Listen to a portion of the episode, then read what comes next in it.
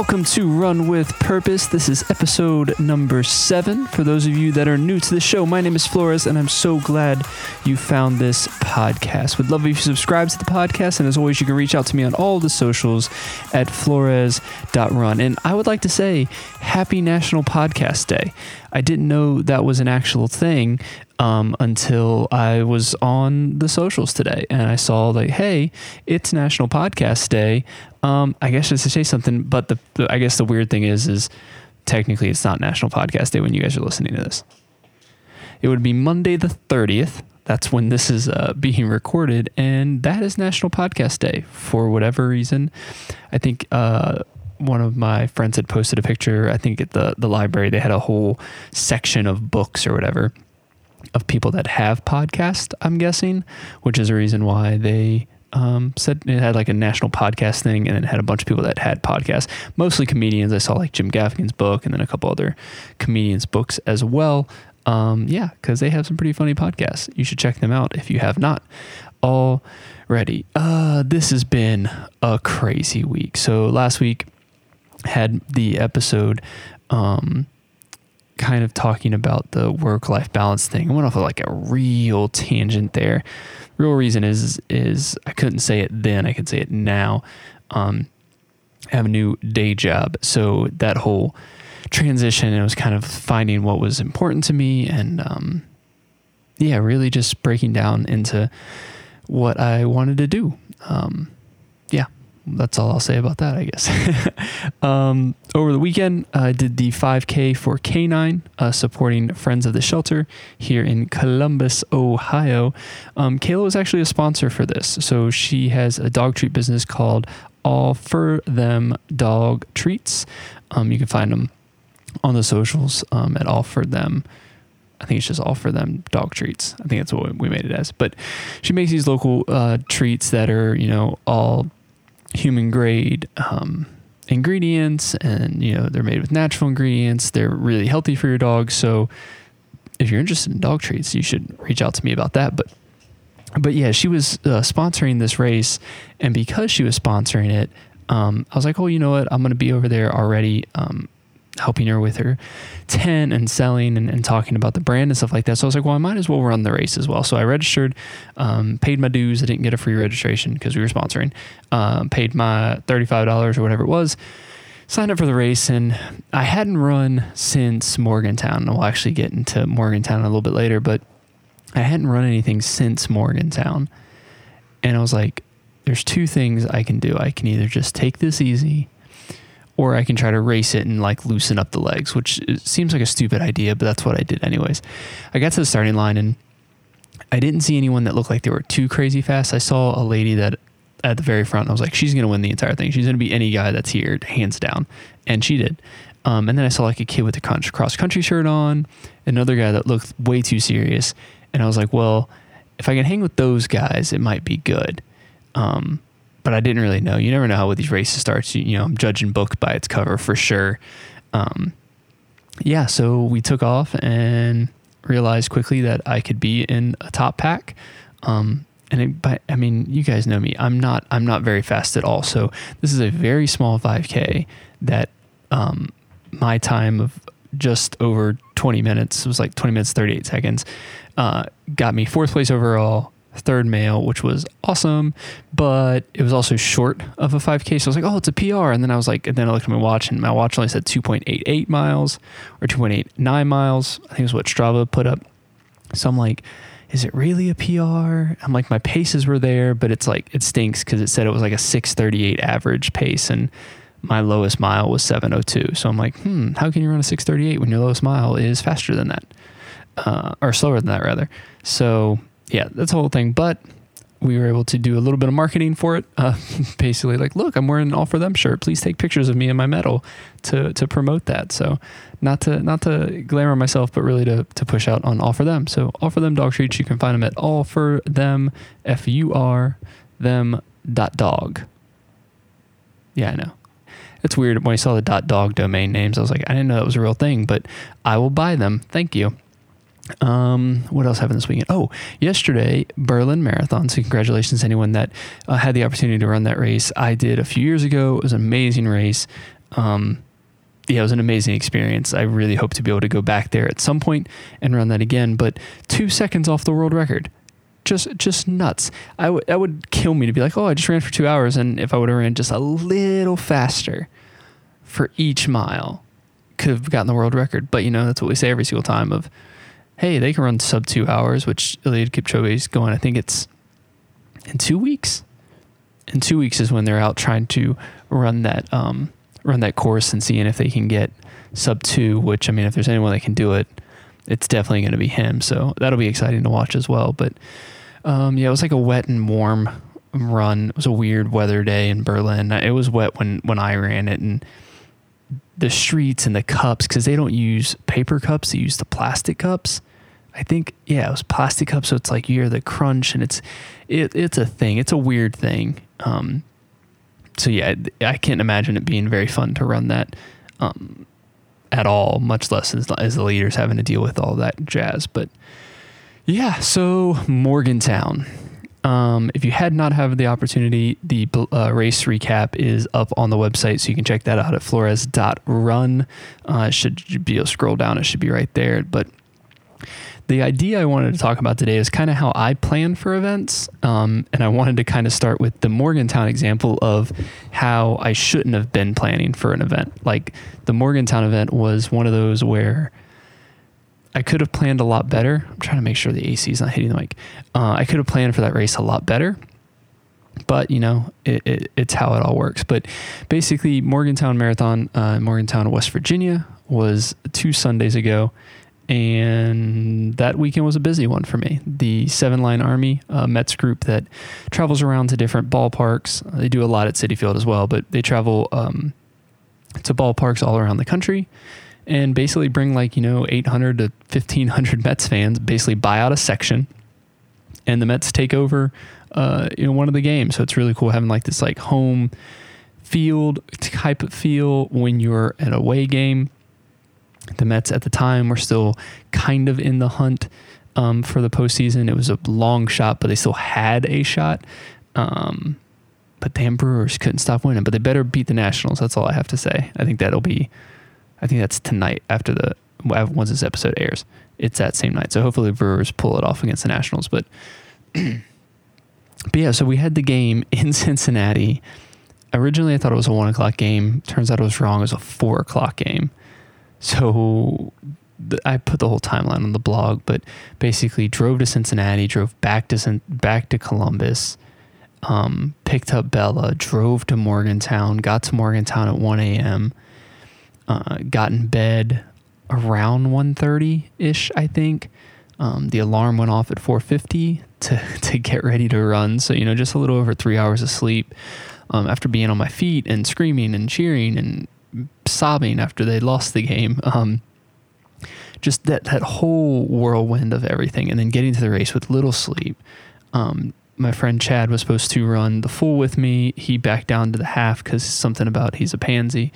Uh, no, about he's he's uh, dealing with some injuries for the last like five years that he keeps blaming on things when he doesn't have a good a good training run. But so Chad went down to the half marathon, but we still hung out in the morning. He picked up my bib and stuff like that, and then uh, yeah, I mean the race was tough, really, really hilly course. Um, and then the weather, it was super hot. Clouds went away. You spent a lot of time on just open country roads with no shade or anything like that. So that'll definitely break you down, you know. And then you know, not sleeping doesn't really help. And there wasn't much nutrition on the course other than Gatorade and water. There was like one stop that had like honey stinger and some gels and stuff like that, but yeah, it was just it was it was tough. First half I ran pretty good. Um, I lost the pace around probably mile 17 ish. Um, and then kind of had like a walk run, mostly walk uh, through the last bit. But you know what? State number 32 checked off the list. Uh, two more races this year, and we can call 2019 a thing.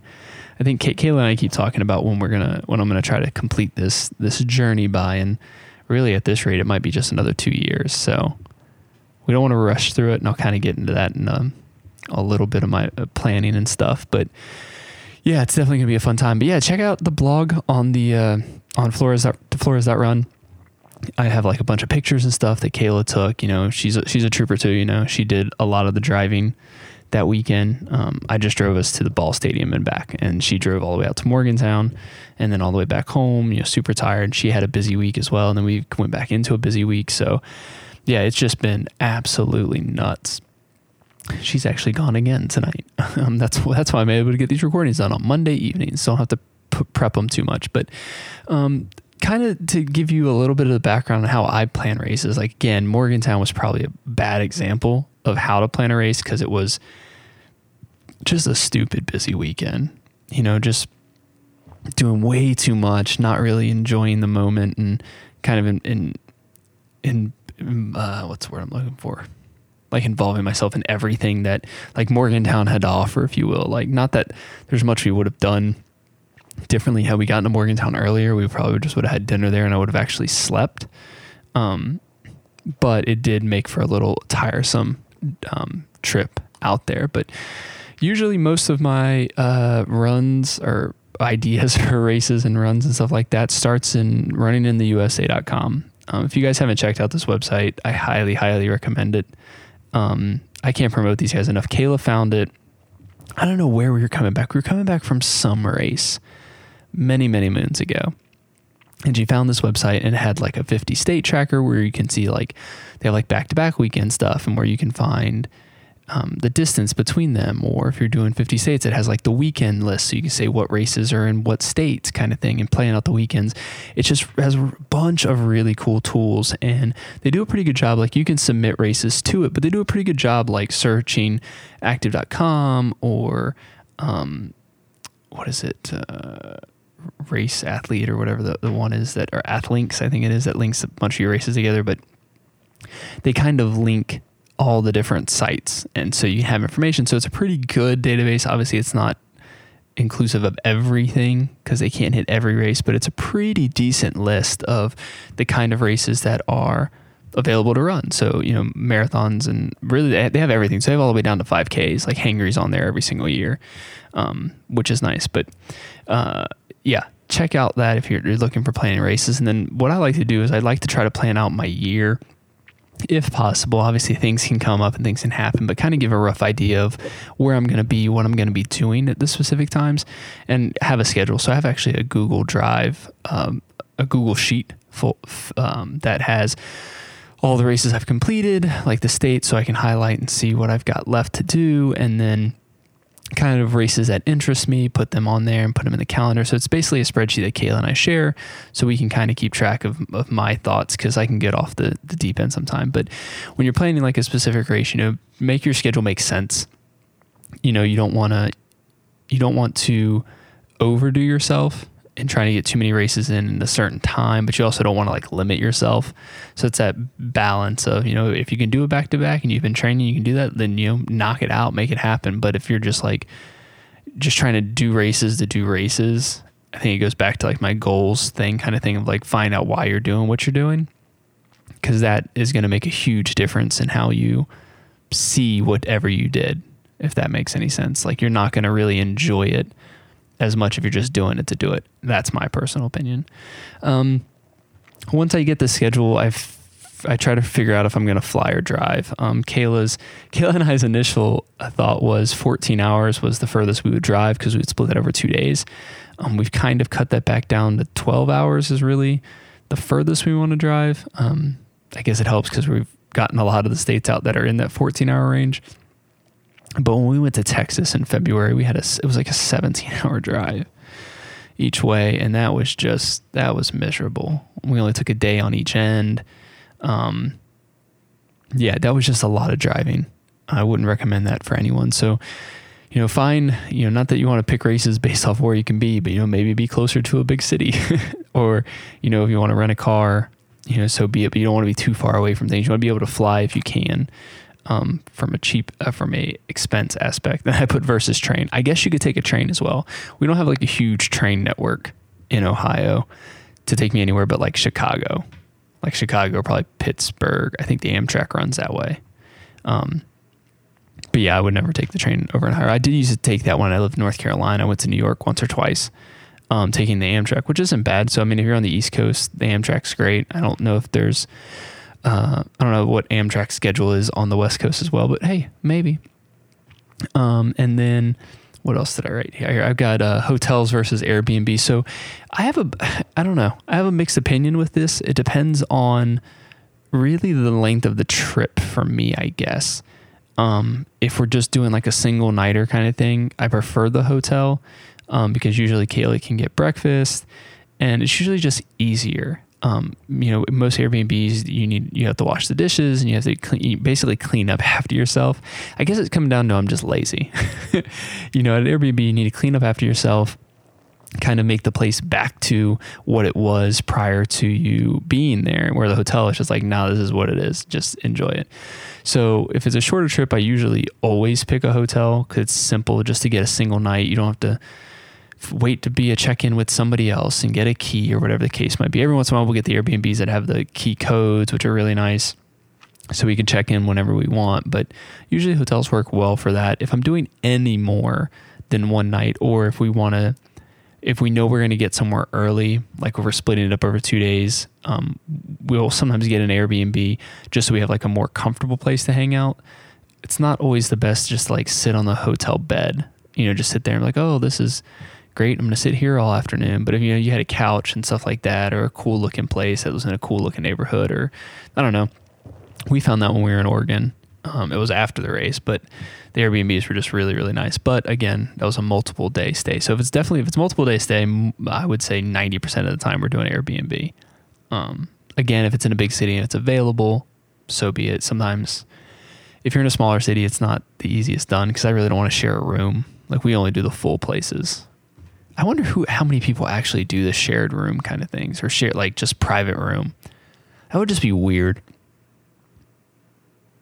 And I guess my brother did that in St. Louis. We went there for actually a seven line game, and it was like a shared room kind of thing. It was like an open floor plan. It was a real weird situation. Yeah, it was super weird. She just like had like a almost like one of those like changing curtains that was kind of like separating the bedrooms but it was like it, it was it was weird. It had a single bathroom that wasn't big enough for one person, much less like when you had four people staying there. When there was three adults and two kids, yeah. Oh, that was a that was an interesting trip. But um, the other thing I like to do is, you know, obviously when you're play, finding your place, I got to reposition here.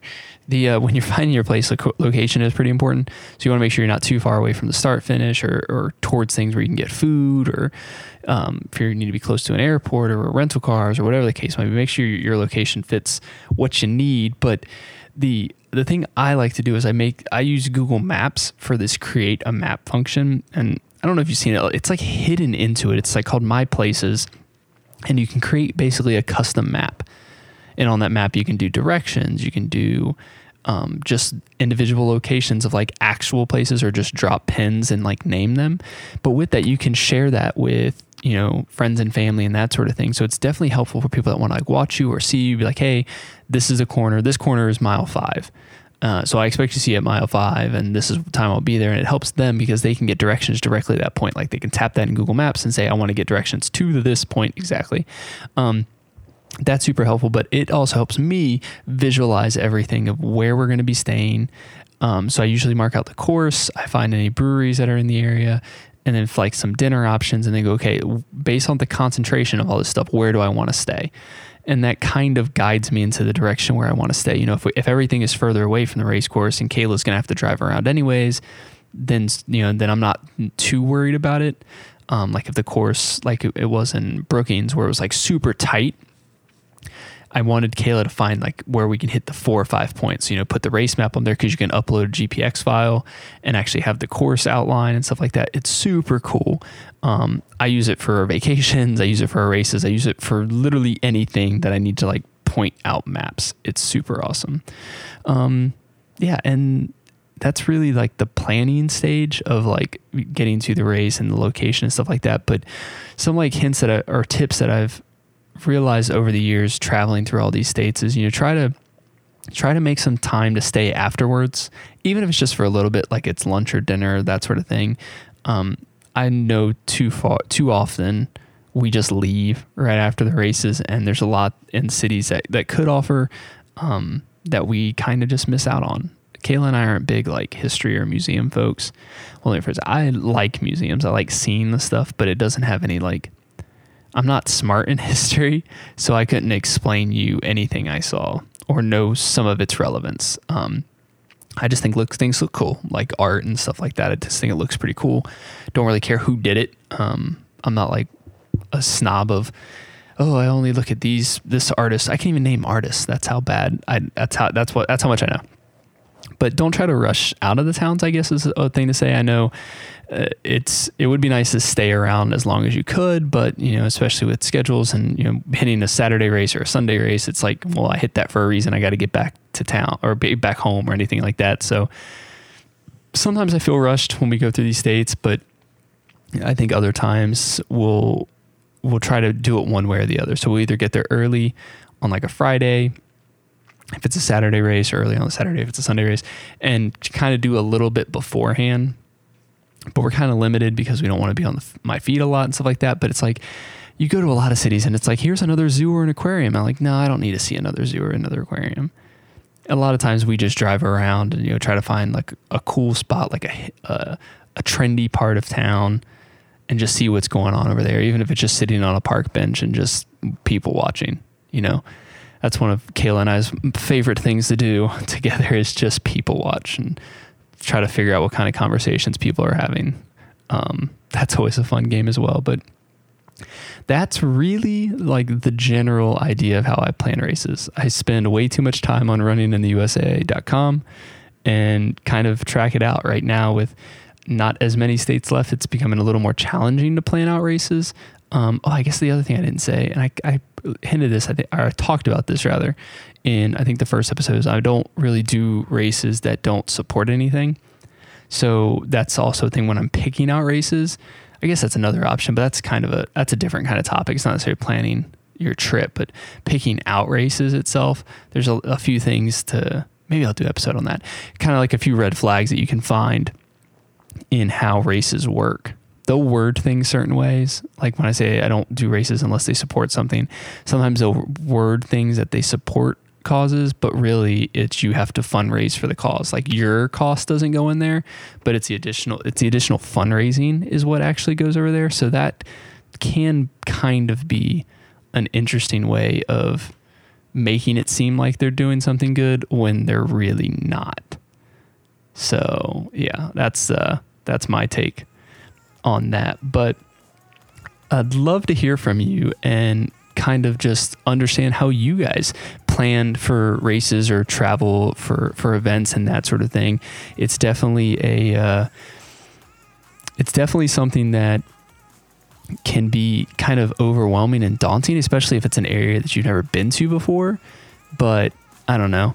I think it's it's worth it to try to see a local area um, to kind of you know get the gist of everything there. But yeah, that is everything I have to talk about planning. You can reach out to me on social media everywhere at flores.run. Uh, would love if you subscribe, leave a review of the podcast. Um, you can leave a review on Apple Podcasts, Google Podcasts. I don't think you can leave a rating or review on Spotify, but anywhere you can do that, I do appreciate it. it helps other people find it as well. You can visit my website at www.flores.run. Thank you so much for joining me today. Remember to keep running with purpose one step at a time, and we'll see you guys next week.